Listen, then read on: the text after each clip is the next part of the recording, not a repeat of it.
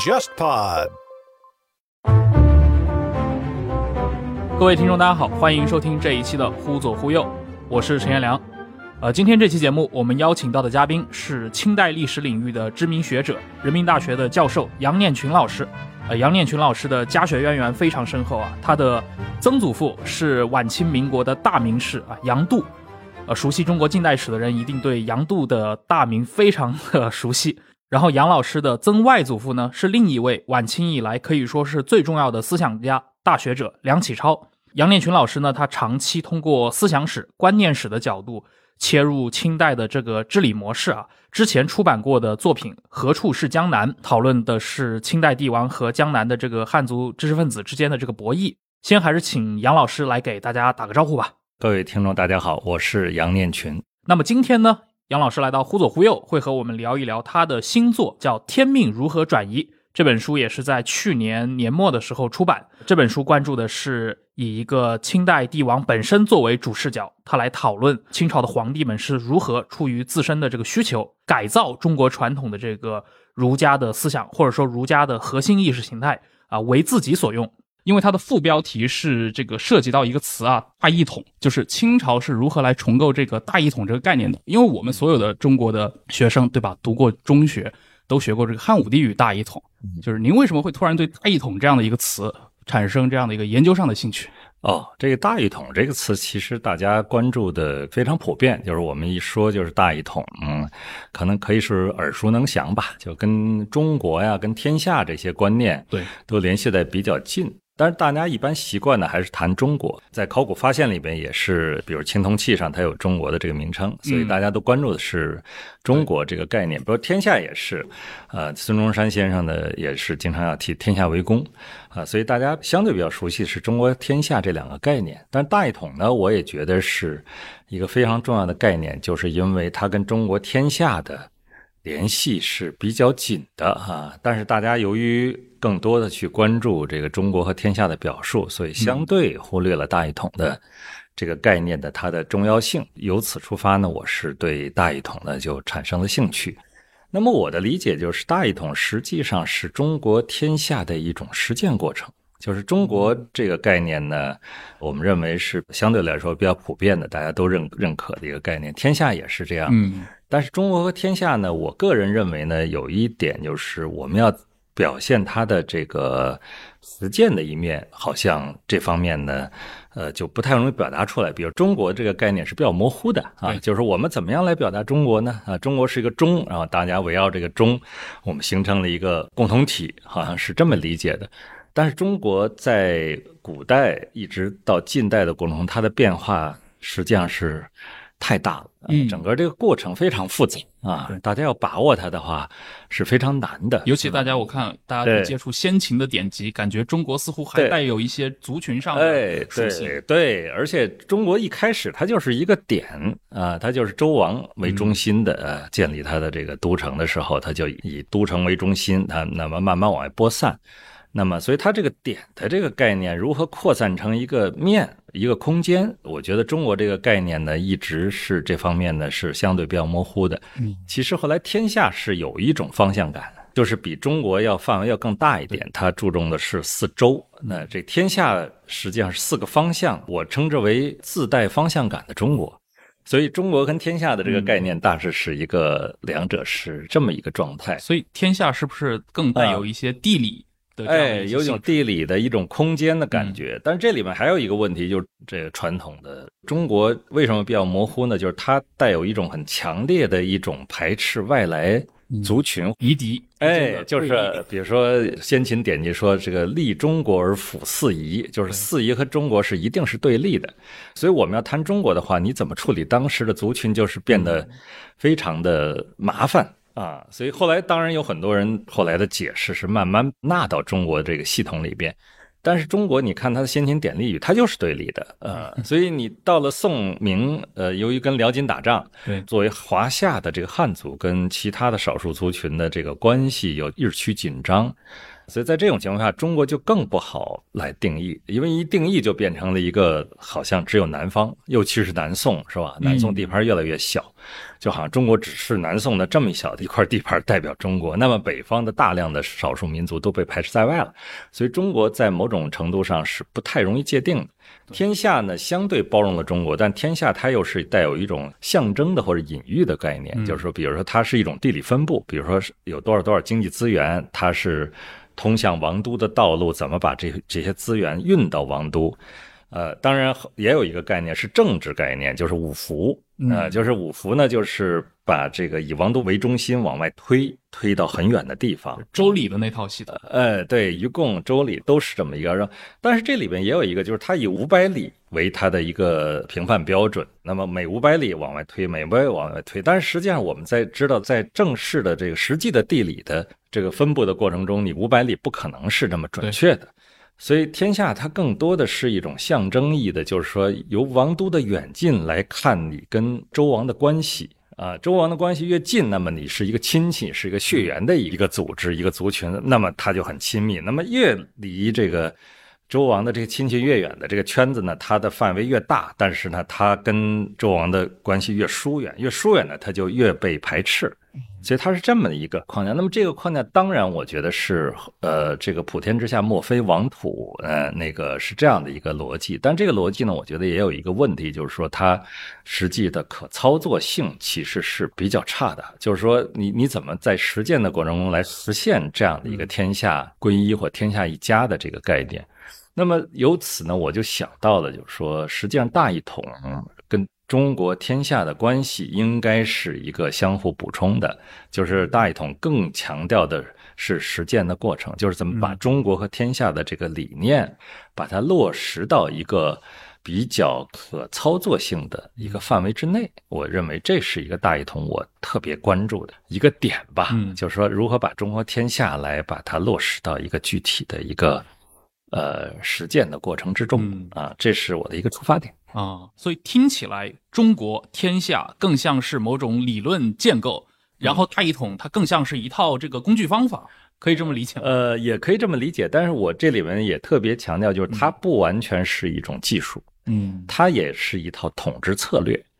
大一统其实它也具有某种象征的、某种理念的、某种思想的这样的一个高度，而不仅仅是一个我们现在老谈治理，对，治理是技术。是一个技术层次的，但是大一统呢，有一套理念、一套思想，但同时它有一套实践，嗯。啊，它有一套文本、一一套思想的一个记录或思想的这样的一种概括，但同时呢，它也是一套治理的方略或治理的技术啊，这两者结合在一起，就形成了一个比较完整的一个对大一统的一个理解或者大一统的这样的一个框架，嗯。哎，杨老师，您刚提到了这个“中国天下”两个概念。其实，我想，如果大家有一些对于先秦典籍是感兴趣的听众啊，可能也接触过其他的一些词汇，比如说，您在这本书的开头也讨论过像“诸夏”这样的一些词汇。这个好像常见于，呃，在比如春秋战国或者说秦汉时代，但是好像到中古之后有点淡出了大家讨论的这个概念的核心呢。呃，其实“诸夏”或者说“华夏”这个概念在一开始它是跟夏有关，就是夏朝的这个成立的有关啊。有人说，比如华夏是跟华山是吧？华山呢，它就是靠近这个。呃，西北这个地区嘛，啊，当然有后来经过演变，这个华就变成一个形容词，就是夏，就是一个非常华丽的、非常漂亮的这么一个朝代。但是夏朝是不是有，现在有很大争议，由于咱们考古学还在打架。但是不论这个朝代是否存在，大家都把夏商周的夏作为他们的一个崇尚的这么一个远古文明的这么一个起源的这么一个时间点，或者是一个朝代，或者一个空间。或者一种文化形态，大家都有这样的一个向往啊，所以后来的先秦的典籍，包括后来的这个文化，都是以夏作为一个起点。但是后来随着这个整个文明的演进，或者中国历史的发展呢，这个华夏就变成了一个族群的一个象征了。比如说周代是对商的一个反思，实际上周代有一种说法，就是说我们要返回夏朝。因为夏朝变成了一个文明起点，那反观夏朝呢，就是说周王为中心的这样形成的一个一个政治共同体呢，是以夏代作为它的一个向往的一个方向吧。在向往的过程中呢，它又形成了一个比较强烈的一个，因为我们知道周礼，它是围绕周王形成的一套礼仪氛围，对他的亲戚圈子，它的血缘的这样一个系统。那么周。返回下的一个最重要的一个出发点呢，就是说他把这个整个这个血缘关系把它强化了，用礼的秩序把它强化。嗯，把礼的秩序强化的一个最重要的一个后果就是说，你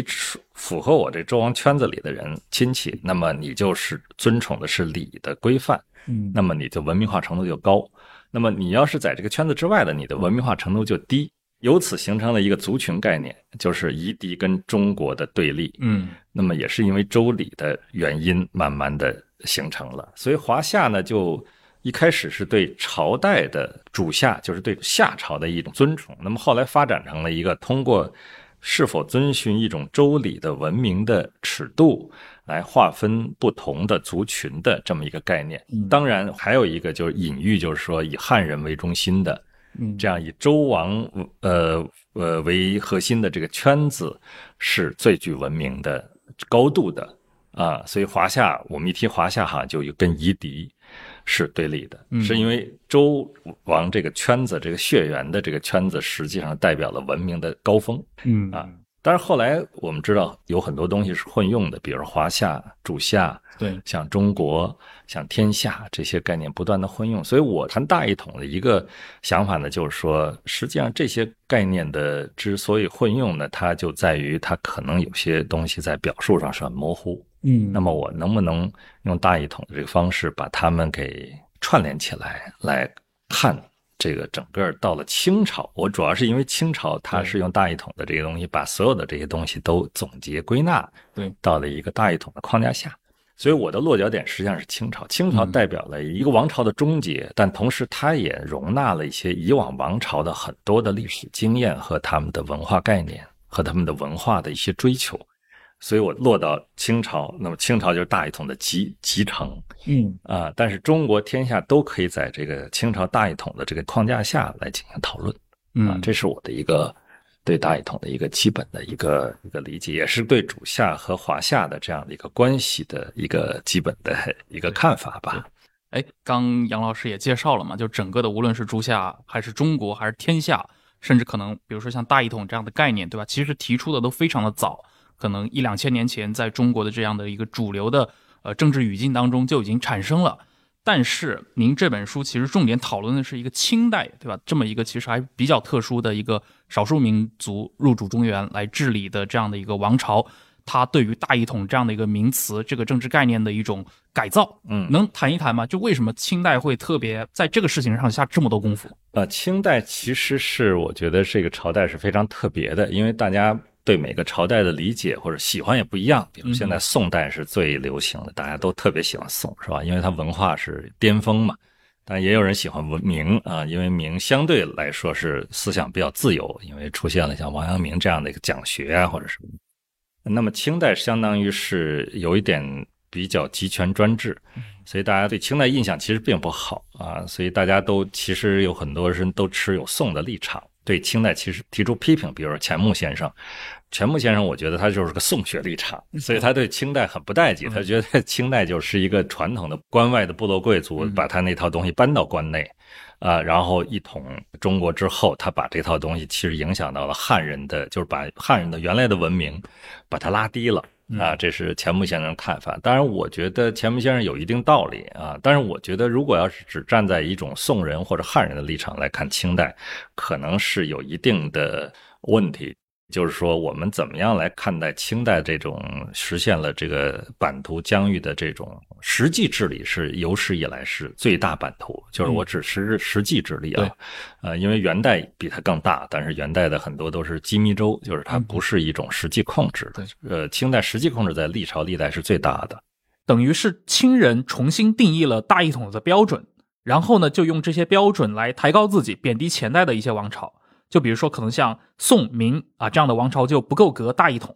那杨老师能具体的给我们介绍一下吗？就是清代帝王的这个大一统的观念，它是如何形成的？他是怎么把自己的统治和比如说像辽、金、宋、元、明做出区分的呢？怎么评价这个大一统的这个框架？我觉得是应该有这么以下几点吧。一呃，就是说他为什么采取这样的一个方式？嗯，第一呢，我想清朝呢，主要是因为它是属于关外。它跟明朝的关系实际上有一点点像中国和夷狄的关系，嗯就是明代代表中国，它代表夷狄，那么它是文化是相对弱势的，地位也相对弱势。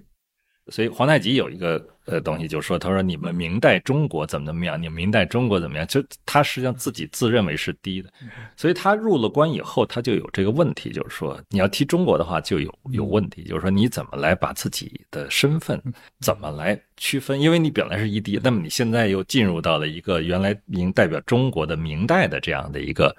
呃疆域里边，身份焦虑，呃，身份焦虑，他的身份就非常焦虑，他就说我不自己自己不知道摆在哪儿合适，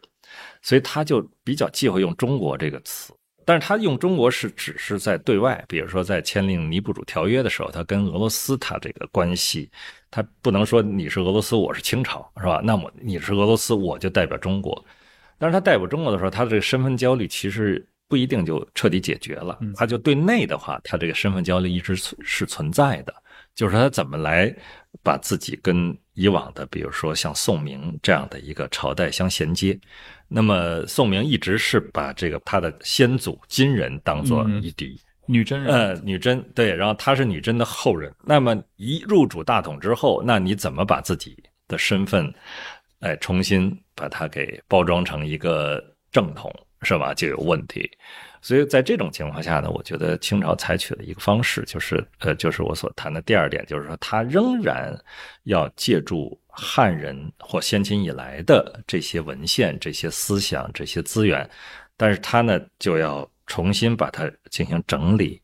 重新把它进行发挥。所以我觉得他是有一个非常巧妙的办法，就是我避开宋代，嗯我从宋往前赶。那么汉代我们知道是大一统，讲大一统，因为董仲舒是吧？董仲舒我们知道是非常有名的大儒，所以他是谈大一统的。那么董仲谈大一统呢，到了宋代，他是被转换成了一个儒家的那个道统，就是后来朱熹啊，包括那些他们都谈。但道统里面有很大的问题，就是说我是他分一下的，就是我们中国你们夷狄，但是汉代是不分的。汉代没有那么明确的，比如说我是汉人，你是少数什么民族，这是不是也跟这两个朝代它面临的那种政治环境有对？对环境有关吧？因为汉代它是一个相对比较强势的，说汉武帝这雄才大略，是吧？把匈奴打的基本上都就是它明显有高低的这样的一个分野啊、所以它没有什么构成实际威胁，所以他那个大一统的自信心是很强的。到了宋明，他的他的自信心很弱，因为你到了南宋，你看他那个地盘，你看地图，它只占了相当于清朝版图的六分之一，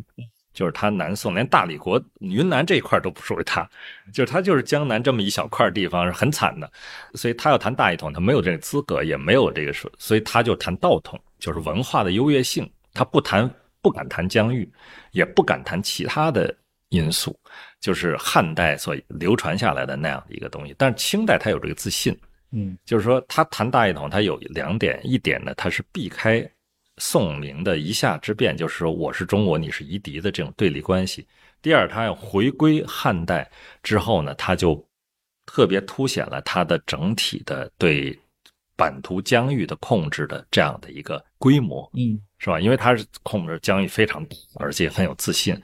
所以呢，他就把汉代大一统的这个思想重新发泄出来。啊，就等于反向跨越宋代，来接上了这个汉唐的，是一种复古运动。对，它也也是，哎，对你说的很对，就是它是一种复古运动，就是它等于是反向跨越宋代之后，直接汉唐。所以当时乾隆他自诩是汉唐的这个，呃，有人说你基本能直追三代，因为我们这历史观是倒着走的，不像西方它是往前走，我们是倒着，就是说越古越好。啊，然后乾隆虽然很自信，他说那我三代追不上，但是我追汉唐还可以。所以他那追汉唐的，你可以说他是一种自信，也可以说是他是反向的从越过了宋明，他不接宋明，他是接的是汉唐。汉唐的一个意思就是，他是首先是版图非常广大，就是说我版图足够跟汉唐比了，不跟你宋明一起 这个呃对比，我是汉唐。那么首先是一个大一统的一个版图，那么其次呢，我觉得就是说清代呢，他用这个来克服他的身份焦虑。就是我一旦谈大一统的话，你宋明没有，我有。那么同时，我是大一统里边的是一个多民族的一个共同体，嗯就是它不是一个汉人为首的为代表的这样的一个统治，这是它的一个非常重要的，可以是第二点。但是第三点呢，我觉得你既然是多民族共同体，那么我治理这个多民族的共同体，我就不能仅仅采取汉人的立场，嗯或者汉人的方法，我就是一个多元的这样的一个一个一个统治的方式。比如说，面对不同的区域，我就采取不同的方式。比如说新疆，我就采取旧的贵族伯克；对蒙古就是扎萨克，扎萨克的是相当于一种社会组织嘛。我对西藏呢就是喇嘛，是吧？嗯喇嘛，然后对西南就是土司。对汉人，他就还是沿袭了原来那个，而且我称之为二元理政，就是说什么叫二元理政？就是说他的所有的这个统治的方式都是一种二元性的，因为汉人是一元性的，比如说明代它是基本是汉人的这种思路，从宋沿袭下来的，比方讲道统、讲教化、讲这个这个十八行省内地的这样的一个统治，呃，因为其他的少数族群都在外面嘛，对，但是清朝它一定是有一个多元的二元理政，它继承了辽金的那种。比如它的都城是不断的在移动。原来那个汉，我们知道元朝有三个都城嘛，北边元上都啊，基本上进入内蒙古那一带了，元大都基本就在北京，是吧？你看清朝它统治，它就是一个呃避暑山庄和这个紫禁城的来回移动，跟着季节走。对，一个是跟着季节走，一个是有人说它就是避暑，它完全没那么简单，嗯，不是这么简单。紫禁城它是作为继承汉人大统的这个象征，那么到了避暑山呢，它是有意。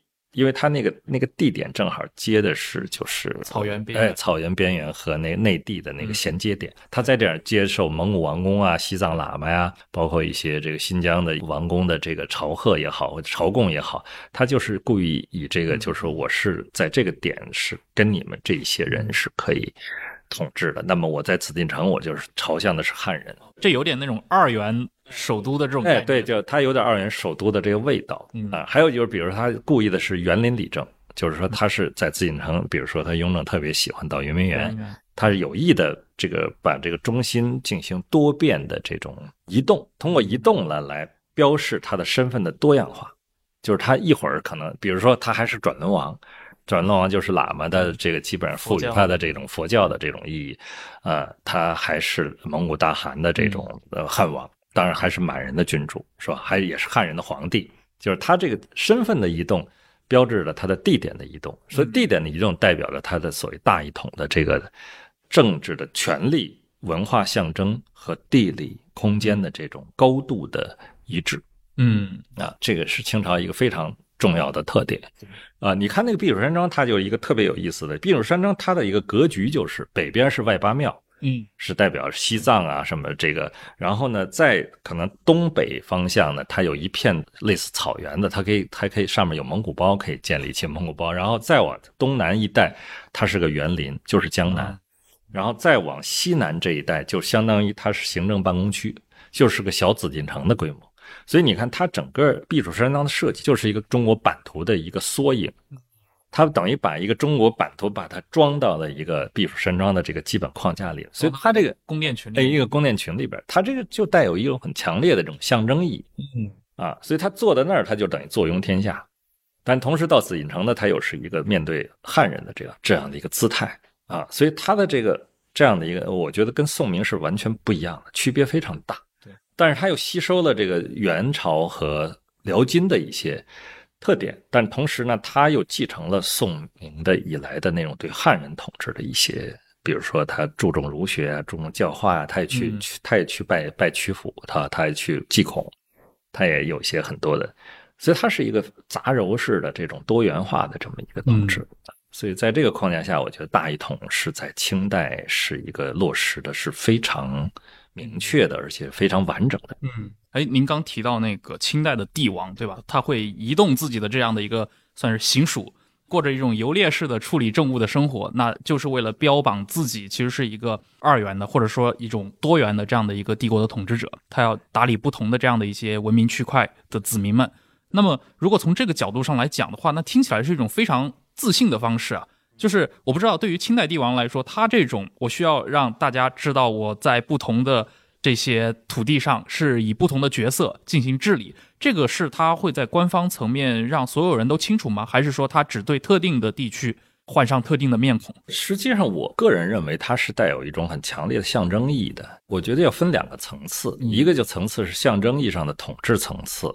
就是象征意义上统治层次其实是跟他自己的形象的打造有关。其实他就像一个演员一样，一个帝王他需要扮演不同的角色。那么不同的角色呢？他比如说他要承天受命，他要承接不同的上天对他的指示，但同时他也想承接，比如说藏传佛教对他的这个宗教这一系赋予他的一个神秘的神圣的形象，所以他的这个形象不断在变化，就是他是针对不同的地区，他代表了一种很神秘的一种，但同时呢，他又。必须落实在一个基层的治理上，就是他不能说我就是一个演员，然后你你没有办法操作，是吧？所以我想他这个是一个他的象征形象，是一个统治层面的，他在治理层面上他是有不同的方式的。比如说在新疆，他就加设伊犁将军，他就用这个军事手段来控制这个。新疆地区的旧贵族不能让旧贵族彻底的变成一个有实际权力的，或者说力量太大了，所以他用这个来制约他。在西藏，他有驻藏大臣，是吧？他有行政权力抓在手里，嗯，所以他的实际的控制跟宗教的他的象征的形象和他的实际的对某个地区的控制有联系，但是它同时又是两个层次的意义，嗯。比如说，我们知道这个土司制度改土归流，他就流官不断的在替代这个土官，是吧？他原来都是地方贵族，他慢慢的把这个权力收回来，他实际上也是在慢慢在往这个不同的地区去渗透。其实总体上都是在一种集权的呃一个集权的一个趋势里边，但是它同时的又在某种意义上又给他们有充分的尊重，比如说他们的有自己的司法权，是吧？比如说苗栗。苗族它自有的习惯法，你不能完全按照青绿来走，它带有一种很大的伸缩性，是吧？然后对这个新疆地区的像博客的他们的权利也给予比较充分的一些尊重吧。西藏喇嘛就更不用说了啊，基本是这样的一个关系吧。对。因为我们知道，外界比如说对于清代历史感兴趣的读者们，经常也会接到，尤其是这个二十世纪下半叶以来，对吧？无论是在国内还是在海外的各种对于清代的研究，经常会有一种重新发现的这种视角啊。比如说这种所谓的这些多元呃治理的这样的一些框架，对吧？这个也是最近二十年其实被讨论的。相当多的这样的话题，其实我在想的是，那回源到历史当中去的话，在当时的那个时代，比如说他不同板块当中的这些子民，比如说汉地的子民，嗯嗯嗯，在他的认知当中，他所认知的这个皇帝是一个纯粹的儒家皇帝，还是，呃，是您刚说到的，他是一种共主的这种形象呢？呃，我觉得可能每个地方的人对清朝皇帝的理解可能都不太一样，比如说汉人对。清朝皇帝的理解基本是应该是对儒家传统的一种继承，嗯，比如他比较看重他是不是去孔庙去祭祀，是不是他里边有一些对祖先的这种尊崇。清朝的这个对祖先的祭祀还是非常看重的，对，所以他继承的还是呃儒家的孝道啊，就对祖先那个孝道的这个东西。然后教化的这个这个他的也有一套，比如说教养论，嗯啊，就是说你养而教之，呃，这基本是儒家的一套东西。但是他对其他的地方，我觉得可能就不太一样。比如藏人，他就把他看到是大喇嘛一样。呃，那个乾隆比较大的一个，因为你要如果去布达拉宫，你看他有一个画像，画像呢就是他那乾隆就是一个全身都是喇嘛装，那么他就是转轮王的一个形象。而且比较有意思，就是说所有的那些宗喀巴这些藏传佛教的这些大师都围绕着他在周围。就是他的形象是最大的，就是比例最大的，然后其他都比较小，都围绕着乾隆，呃，这个转轮王的这样的一个形象。我当时我还专门跑到这个布达拉宫去看，呃，就是他那个殿里边供着他这个像，我我觉得这个实际上其实是蛮重要的一个，就是说他实际上西藏人对你的乾隆皇帝的这种尊崇，已经基本达到了一种相当于宗教教主的这个。地位这个位置啊，就是说，所以他在他心目中，可能你就是个大喇嘛；然后在汉人心目中，你就是一个皇帝；然后在满人心目中，你是带有一种祖先的这种龙兴之地啊，这个延续下来的一种权威的这样的一个。所以我觉得他就达到了一种就是所谓的多元一体，就每个人对你的形象的理解不一样啊，但是你其实是在一个地一体化的状态下来重新来把这个不同的族群、不同的文化、不同的。地方的这种多元性整合在一起，嗯啊，它有这么一个效果。对于这些统治者来说，可能在不同的统治板块区域的这些普通的人，对他们的理解还是遵从于自己的这套传统哎来理解它。对，对但是您刚提到的这种 N 加一的这样的一个就是多重身份，对吧？可能更多是在皇帝本人他会有这样的自我意识。对对，但是有一点我就呃特别我需要澄清一点，就是说，我觉得大一统有他的问题，嗯呃，比如说他对汉人的这种思想的这种自由的这种表达的一种压抑。嗯啊，我觉得，比如他通过他过多的强调统，比如说编四库全书，他就把很多的这种不利于他们的言论，他就给删除掉了。这个也是一场文化灾难吧。嗯他一方面去收集了或集中了很多保留了中国的古代经典，但另一方面对这些经典进行删除、进行改写，甚至是涂抹，就是说，那实际上使得历史的这个真实的东那一面不利于他们的面被模糊掉了。模糊掉之后，这个大一统就变成了一个对思想相对自由发挥的一个很大的限制。比如说，后来清朝以后就没有私家修史的传统，明末是有大量的自己你就写一本，比如说关于明史，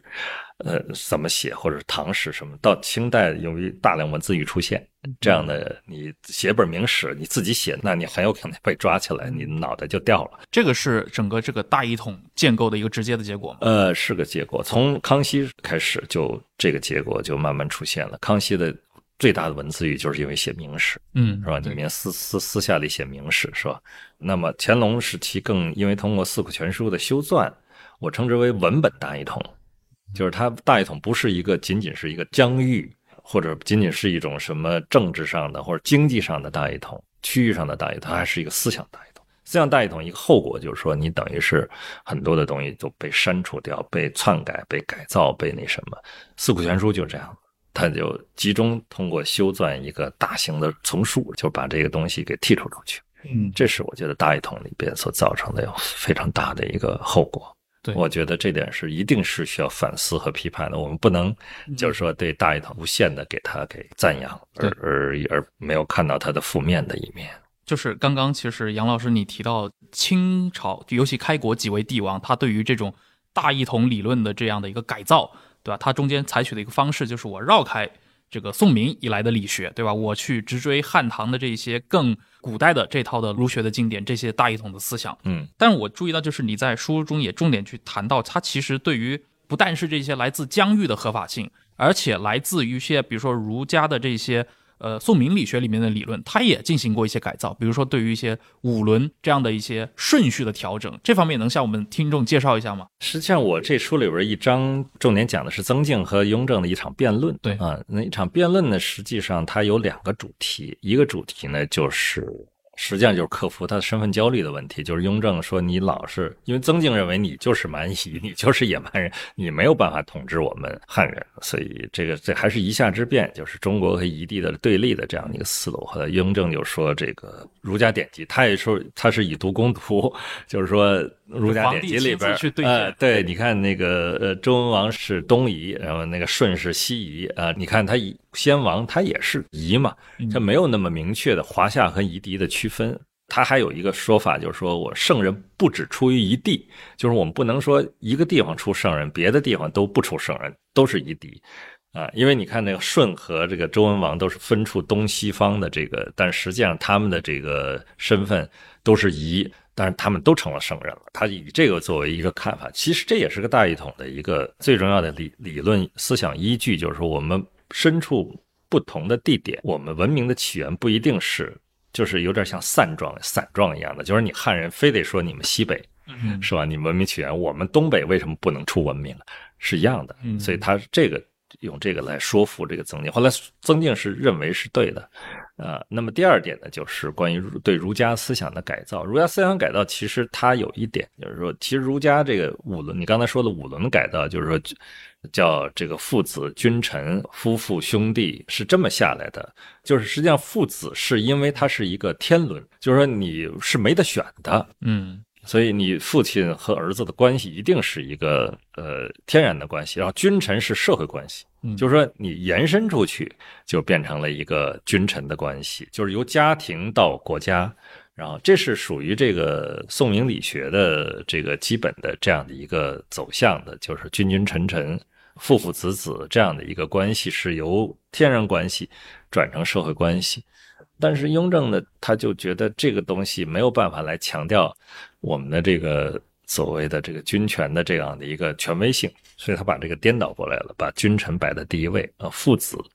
摆在第二位。他的一个说法呢，就是说君臣的社会关系就是等同于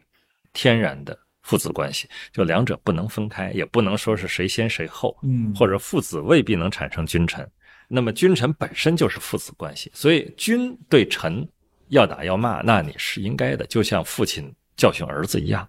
他把这样的一个关系一旦把它模糊掉了之后，他的所有的集权的他的权威的合就得到了一个合法性的这种说明，而且他不违背儒家伦理。因为儒家伦理也是崇尚君臣的，只不过他的位置是从天然的产生的。那么雍正干脆说，我君臣就是天然，君臣就是父子。嗯，他就把这个整个这个儒家的五伦，他就给彻底改造成了一个以君权至上的这么一个基本框架。嗯，类似的这个改造还有不少。他本身他是对宋明理学是有自己的一套想法的。嗯，他通过这样的一个方式，他把宋明理学给改造了，同时他又反超宋明理学，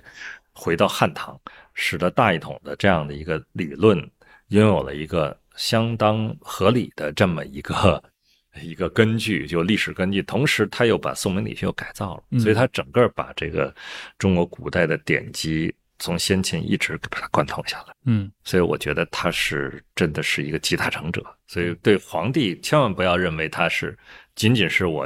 东偷一点西偷一点，把一些士林或知识分子拿来用，它里边有一套自己的一套完整系统想法，就是他个人的意志，其实发挥的这个影响还是不容忽视的。对，一个是个人意志不容忽视，还有一个我们千万不要误解为帝王就是完全靠权力嗯来镇压，来这个清洗，来他自己有一套系统的想法，他是要说服你。对，不完全是用一种武力镇压，或者说有一种暴力，他是要有一套东西来系统说服你。所以当时跟曾静的关系是这样，就是曾静谋反，劝岳钟琪说：“你岳飞之后，咱们造反吧。”嗯，然后当时一帮大臣说：“这个人太那什么了，直接凌迟处死。”雍正说：“处死他太容易了，是吧？碾死一只蚂蚁一样的。但是我要说服他，我要诛心，我要让他彻底服。而且他其实他代表了当时汉人的这种。”群体的思想就是汉人认为你就是没资格，那我把他杀了之后，你其他人的思想问题并没有解决，所以我通过曾静说服曾静，我树了一个样本，就是让天下的所有的汉人彻底从内心去服从我的权威。您刚提到那个“诛心”那词，我觉得用的特别好，也非常符合雍正的性格。对呀，就是说我诛你的命太容易，诛心太难，所以我就要进行思想改造。所以他最后经过一年的这样的一个反复的对话。曾静真服了，最后他写了一篇叫《归人说》，就是他彻底的完全是颠倒了，就是原来对雍正简直就是你根本不屑，没资格，然后后来简直是崇拜的不得了，就是他完全接受了这个雍正的这一套理念、一套思想。这套思想不是靠权威、靠暴力、靠我镇压，我就逼着你说拷打、严刑拷打，逼你。说出来的，而是是真的是心服口服、心悦诚服的去接受的。所以我觉得，我们对皇帝的理解，就清朝皇帝的理解，千万不要把它理解为一个就是篡改、嗯呃掠夺这个这些士大夫的这种或者宋明理学的，他是要亲自参与、亲自改造、亲自你说他扭曲也好，你说他这个改编也好，他一定是用自己的主观去介入、去改造，甚至这种改造是很成功的。就是很多的人山呼万岁，就觉得你清皇帝就集圣人思想的思想是是圣人来持有的嘛，和君王于一身，呃，就是所谓治道合一，嗯，呃，就是治理的这个形象和你的道统，就是你的思想的形象完全一致了，所以这个是前所未有的成功。但是这个前所未有的成功，一个最大的问题就是说，对所有的思想的自由的表达，就是一个非常大的一个限制。说白了就是说，你雍正或者呃乾隆，他发布的很多对历史的、对现实的看法是一个标准，就是大家只能按照这个标准去做。嗯，乾隆写了叫“评欠产要”，就是他凭这个《资治通通鉴》，凡是凭《资治通鉴》里边的一些要点，他给摘录出来了，然后他把他对《资治通鉴》的一些心得体会，呃，他的每一批。他被汇汇编成了一本书，那本书里边就涉及到对重大历史事件和人物的评价，嗯这些评价就是雍正的评价。那么后来的人，包括他的大臣、他的写书的人、写历史书的，都要按照这个评鉴阐要的这个评就是评，鉴就是《资治通鉴》，阐就是阐释、说明，嗯要就是要点，就是它相当于一本这个指导的这个意见，嗯然后大家都按照这个意见走啊，你不能越出这个范围，你跟跟它相悖、相对立不行啊，所以这个就限制了很多的历史观的这个或者说嗯这个自由发挥啊，但是也可见就是他对历史人物。呃，事件包括一些思想的这种介入程度之深，他有一套一一整套系统的完整的看法，而不是仅仅简单的是对宋明理学的这种吸收或者把它夺过来为我所用，没那么简单。嗯它是一个系统的介入的方式。它的这个技术环节其实非常复杂，而且你看皇帝本人要亲自下场来参与到这种辩论当中，对，那是需要有一定的这个这。你得理论，你得有修养，要不你不敢，是吧？他把他的所有的谕旨都要发给曾静看，让他写心得体会。然后曾静肯定一开始他是不干的，他就一定要提出反对意见。你看那那个《大义觉迷录》里边，呃，那么雍正就反复很耐心的说：“你这个反对意见，我认为不对，我来再给你说一说。”就成笔友哎。呃，就变成一种哎相互的一种对话关系，嗯就是相甚至可以某某种意义上说有点平等的关系。因为他你要想说服你，我不可能说给你打一通是吧？你不服我打一通，你说服不了我，那我就用笔头子再写嗯。他这样的一个等对话关系，那是那我觉得是很不容易，就说明雍正的这个修养，就是他内在的修养已经比康熙或者比顺治要至少相当吧。顺治当时还不行，嗯康熙后来他读了很多的这个文献，而且他那个经验预讲有有某一段时间是天天讲，就是天天跑，就是请讲官来讲这个一些儒家经典或者一些，嗯然后他自己在这儿琢磨看书，这个非常刻苦。学习理论知识，对对，然后到雍正就到了一个高度了，到雍到乾隆是集大成，嗯就是乾隆基本上是完全是有一套完整的历史观和价值观，就是这套东西其实是对当时知识分子影响非常大。对所以变成了，我就我认为这就是叫文本大一统和思想大一统的一个最关键的一点。所以我觉得你研究大一统应该就是从各个方面吧，包括文本，包括那什么这么一个过程。甚至我看到您在书里也提到，就是包括乾隆皇帝，他会将这个儒家本身的这一套，比如说正统这些观念啊拿过来，重新去审视历史上的这些中原王朝，甚至会把他们开除出这些正统籍。比如他们会认为你们汉人建立的这些某某朝代其实不能算正统，以此来其实反面来巩固自己做清王朝这个正统地位。对对对，它其实它也有确实有它的优势，比如它的版图确实很大。嗯他有一句话我觉得挺有意思，他就说：“你看中国，他还是把那个就是内地看中国，然后彼此的我们把你中国的范围扩大了，所以中国的概念 已经被重新定义。嗯，所以我为什么我觉得你要谈大一统，你要单谈中国，你就没有办法来说明这个现象，就是说中国是我的一个向往的一个文明的一个对象，但是我把中国的定义重新把它给扩张了。”嗯或者说重新把它给充实了。那么充实的一个切入点就是大一统，就是我用大一统的这样的一个概念来充实了你的中国的概念。那么首先就是个版图的急剧的扩张，是吧嗯？它的版图非常大。那么这个版图本身的这种定义，实际上改变了你对中国的理解啊嗯。我觉得这是一个乾隆时期达到一种因为他确实他的武功十大十全十全老人，他有十大武功，嗯所以他的功绩当时他非常自信，所以他这点上确实是就是把中国的定义完全给改变了。嗯，这也是他这种对自身合法性自信的一个来源。对，这这是他的一个最重要的来源。所以我，我我我这个在书里我提提到，就是说，你谈大一统不是一个版图的问题，它是一个政权合法性的问题。嗯是吧？你要版图很大，但是你比如元元朝版图很大，但是元朝的合法性就不够，对，所以它很快它很脆弱，它这九十年就完了。那清朝它就一定不仅有最广大的版图，同时我们有这个多民族共同体的这样的一个治理的技术，嗯同时我们有文本大一统，是兼容了这个汉人的这个文明的这个整体的，嗯是上千年的历史的这样的一个资源，我把它利用起来，同时经过改造，形成了自己的一种统治意识形态。嗯所以它是一个非常完整的一个，他的自信其确实是有一定的道理。嗯各位好，长期以来，忽左忽右和图书的关系一直密不可分。我们在公众号的资料延伸，还有 JustPod 的小红书账号上，长期都在整理节目中提到的书单，并且也邀请研究者、作者们登上节目。还有 JustPod 的夏日订番 Just Read 活动，最近呢，忽左忽右也上线了卖书业务，可以前往公众号“忽左忽右 Left Right” 回复“买书”两个字，了解详情。杨老师，你也介绍过嘛？就是对于清代的帝王来说，他们兼具多种身份，比如说他们面向草原、面向西藏、面向这个内地的汉人群体，他们可以是不同的身份之间切换。但是大一统这个概念是不是对他们来说是一个凌驾于所有的这些地方治理之上的一个核心概念？可以这么理解吗？也可以这么理解，但同时我更容易把它理解为，就是说凝聚不同的多元文化或多元政治共同体的一个概念。嗯。啊，就是它实际上是更多的是一种粘合剂的作用。当然，这种粘合剂呢，不是简单的什么一个胶水把一个东西硬拼贴起来，它是带有一种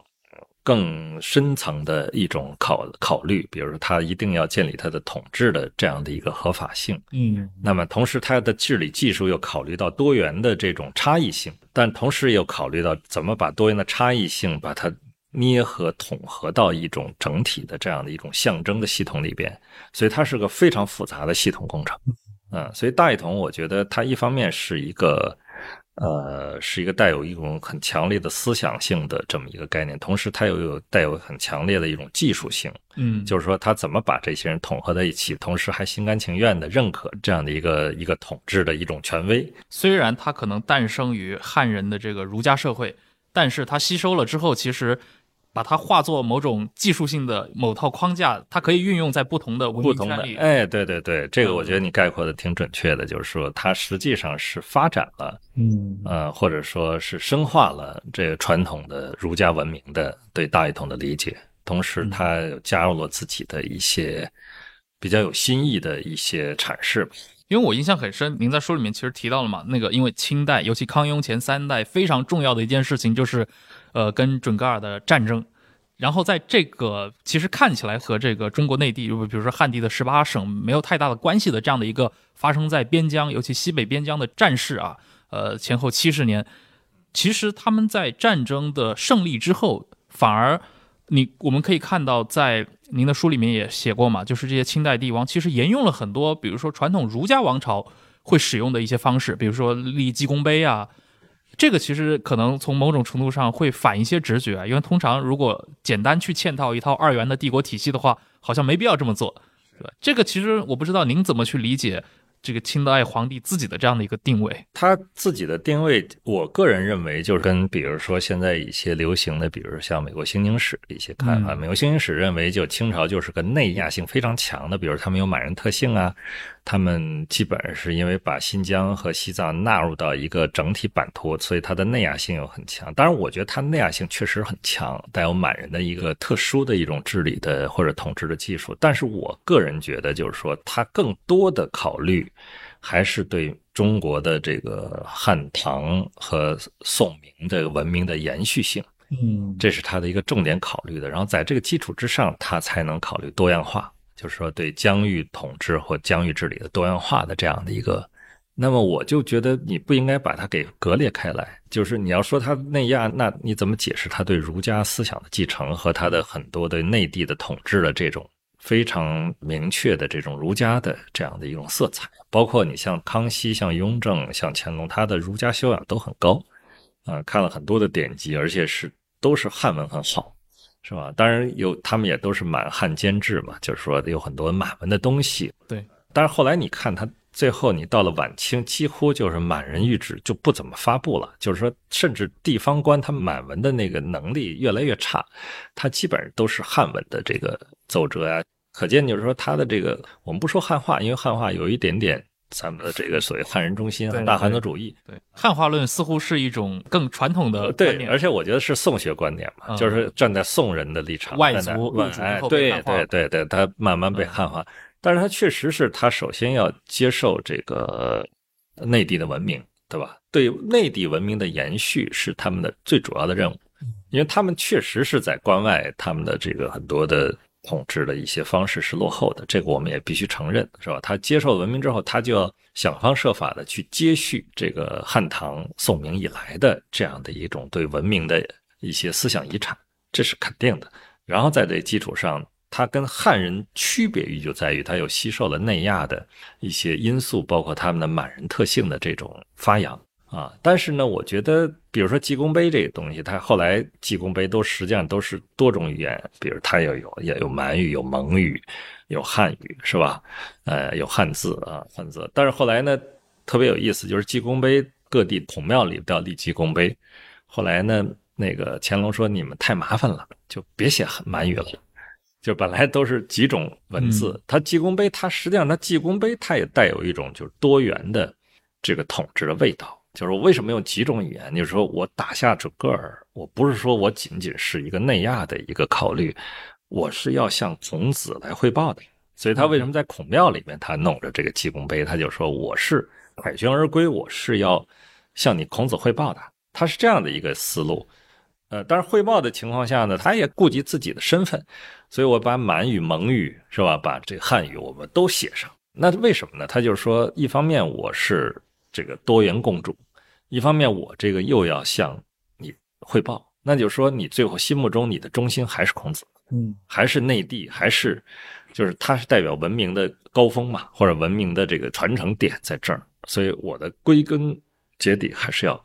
所以他是克服他的内地的这种汉人的对他的压迫感，好的解决办法。所以还是看得出来一种微妙的主次关系。哎，对对，我我我个人认为是这样的，就是说嗯他还是以内地为中心，最后波及到了这个嗯周围疆域，嗯所以他这个这个关系他是处理的非常有效的。嗯，嗯，像乾隆时代，他把这个大一统这套建构啊，可以说已经臻于完善。嗯而且就是，其实刚您也介绍了，基本上内地的这个整个儒家社会似乎也没法来进行一些，比如说有效的反驳，可能就是大部分还是接受了这套新的叙事。那么，他到比如说晚清十九世纪，能当这个清朝作为一个国家一个政府，它面临非常多的新的外部威胁和内部的一个分裂的时候，我不知道在这个时间段，这个大一统受到的挑战是来自于哪些方面的？大一统受到挑战，我觉得首先是他们就问了一个问题：是大是不是就好？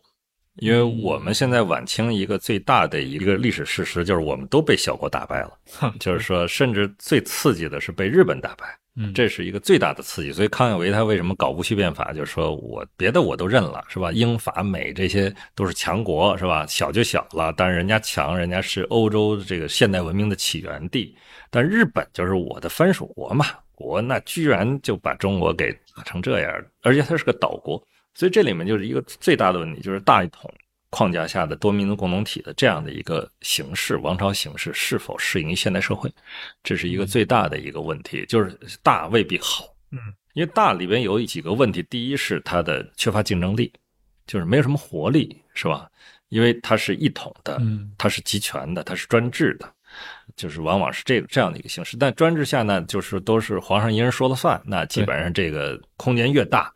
它的压抑性越强，嗯它的竞争力就越弱。治理能力哎其实越高的话，反而越死气沉沉。哎，对，它就是这样的一个问题。你看西方完往往是小国之间通过，当然战争经常打，但是它通过一种竞争，嗯他就把这个整个活力激发出来了。他认为现代文明的一个像工业化，包括市场化，都是靠竞争、靠商业、靠远程的这个贸易，然后航海。当然，大英帝国它有殖民的这样的一一一些历史，但这个历史也是它本身是靠它的竞争来造成的，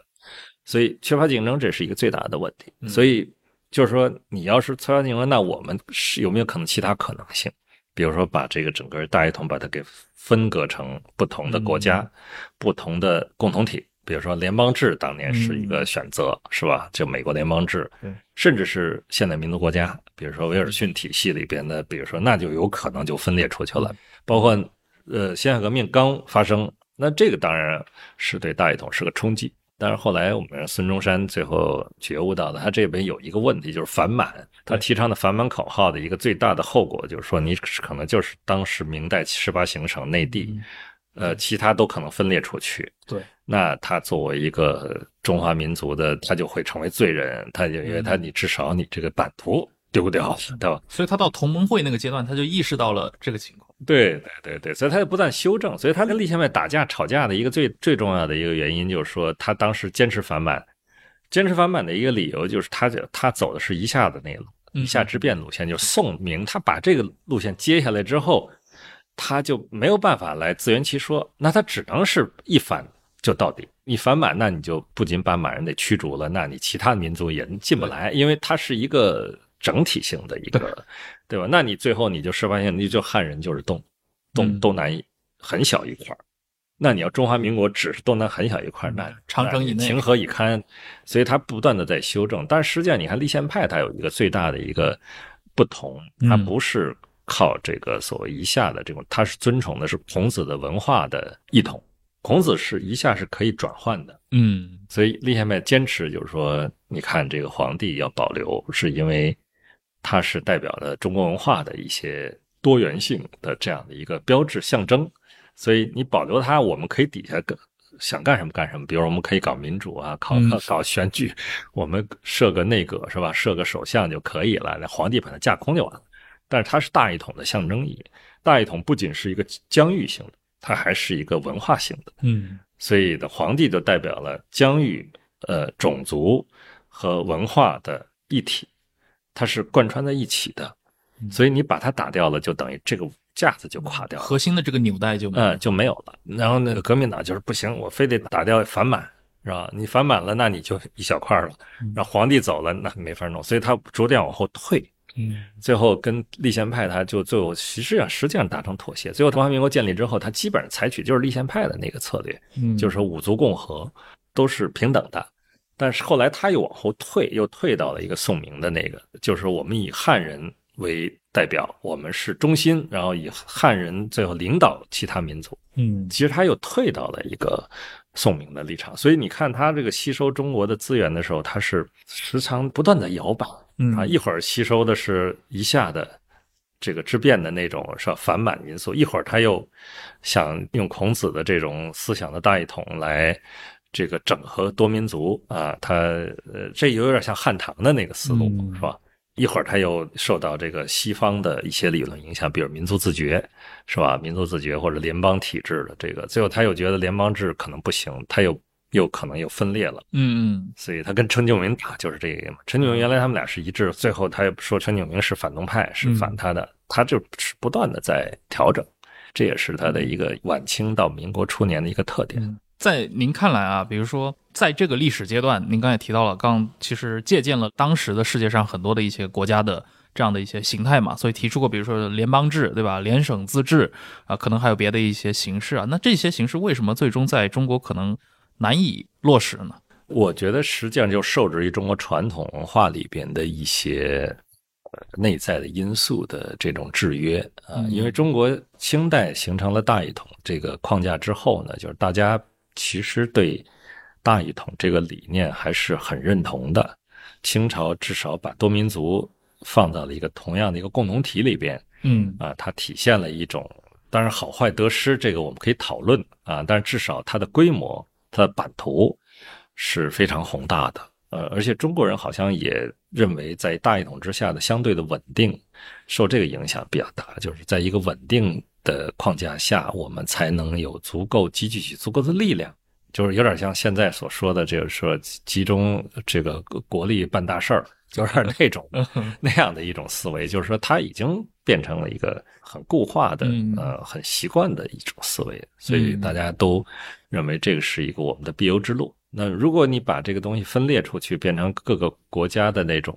就是不同的并列的那，就有点像回到了。像西周、春秋战国，嗯，对，是吧？大家其实从秦始皇以后的，大家对大一统的这个，因为大一统实际上是可以追溯到秦始皇嘛，对，是吧？到汉唐这种，其实已经大家对规模版图的规模还是比较敏感，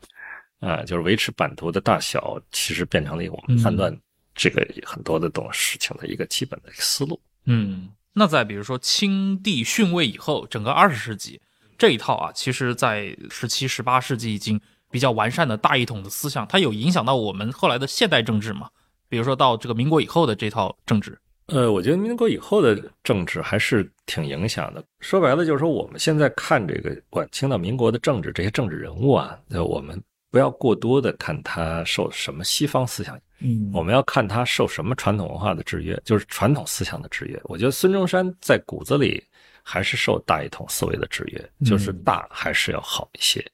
或者还有更现实的救亡图存这些。对你说的非常对，就是说受这个外来压力，就是实际上是一个非常重要的一个一个因素，就是因为它的这个外来压力的话，使得它的这个本身的对很多事情的考量发生了很大变化。我们又受到西方，包括后来近邻日本的影响，同时我们也凝聚不起一个很强大的力量去跟西方对抗。那这个整个作为一个中华民族的一个共同体的这个规模，就完全没有办法维持，就可能被瓦解掉。嗯，所以他更多的考虑实际上是在一个外力压力的这个越来越大的情况下，他会调整自己，越来越回归清朝的大一统的思路嗯啊。这是我对当时的晚清和民国的一个基本的一个判断。啊他越来越，最后他一直退到了清朝大一统的这样的基本的一个框架里面。嗯，就是因为受到内忧外患的压力，它实在是太大了，所以它没有办法，必须要，所以也可见，最后大一统就变成了一个我们现代民族主义的来源，就是说我们用大一统的内部大一统去对抗西方，或者对抗西方的这样的一个压迫，嗯它就靠这种内部凝聚力，内部凝聚的一个思想的一个基本来源就是大一统。大一统。而且大一统有一个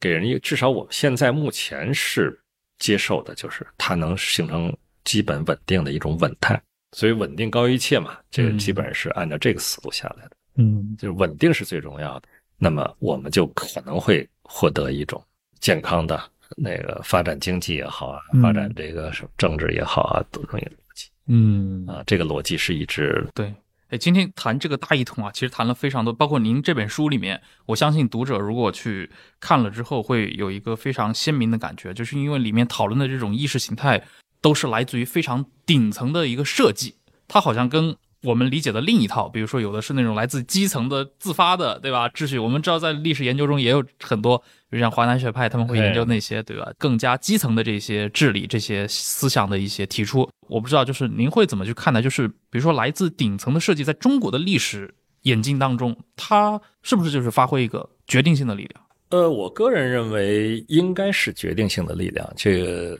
那么至于基层怎么样来回应这个力量，我觉得是另外一个问题。但我认为这个问题同样重要嗯啊。比如说像那个宋一鸣他们讲抵抗的艺术，是吧？对。啊，他们实际上是受到詹姆斯·科勒的影响，就是认为这个在国家之外，他民间的力量对国家的力量，它有造成反抗和抵抗，它有很多的缝隙。就是我们不能把国家的力量看得过于的重要或者过于的单一，它一定是有抵抗的。但我非常同意，不是包括华南他们的研究也是。其实华南，我前几天跟刘志伟他们还在讨论这个事情，就是我们实际上是一致的。嗯，就是刘志伟他们讲的是国家在华南地区的在场，呃，只不过它怎么是被变形的，对，他就被地方势力怎么扭曲，怎么用为我所用。嗯但是国家的在场，这是个前提。我想这点我们是一致的，没有什么。只不过我更强调的是，国家本身在顶层设计的时候，它是应该采取什么样的形态，采取什么样的策略。那么它更强调的是，就是华南更强调的是，它这个本身这个策略在地方上嗯怎么被应用，怎么被落实，或者怎么变形，怎么变成了一个地方的一种形态或者一种行为。我们实际上是非常一致的，就是说不是一种二元对立的，或者说不是一种对抗的一种不同的走向而已。明白啊呃，我是我是我是基本上采取这样的一个一个态度，所以我们一直是相互的批评，但是我们是非常好的朋友，就是说我们互相去激发对方的这样的一个思维。嗯，好，非常感谢杨立群老师今天来互走会友聊了这么多关于这本书，对吧？还有大一统这个概念，我想就是如果因为大家其实今天作为普通的读者也好，听众也好，可能生活当中很难接触到这样的一些来自比如说古典的这些经学方面概念的一些讨论，对吧？可能大家都把它当成一个似乎是不需要讨论的一个习以为常，中学历史教科书中就会灌输给你的这样的一个词汇，对吧？但是今天跟杨老师聊了这么多，也会看到这个词本身的一个。变化以及它在一个特定的像清王朝这样的一个特定的政治体制架构当中，它发挥的那样的一个作用，对吧？以及它对我们现实政治的一个影响，我觉得还是非常有趣的。好，是是。那我们再次感谢杨连群老师，然后也感谢各位的收听。好，谢谢谢谢大家。好，我们下期再见，拜拜。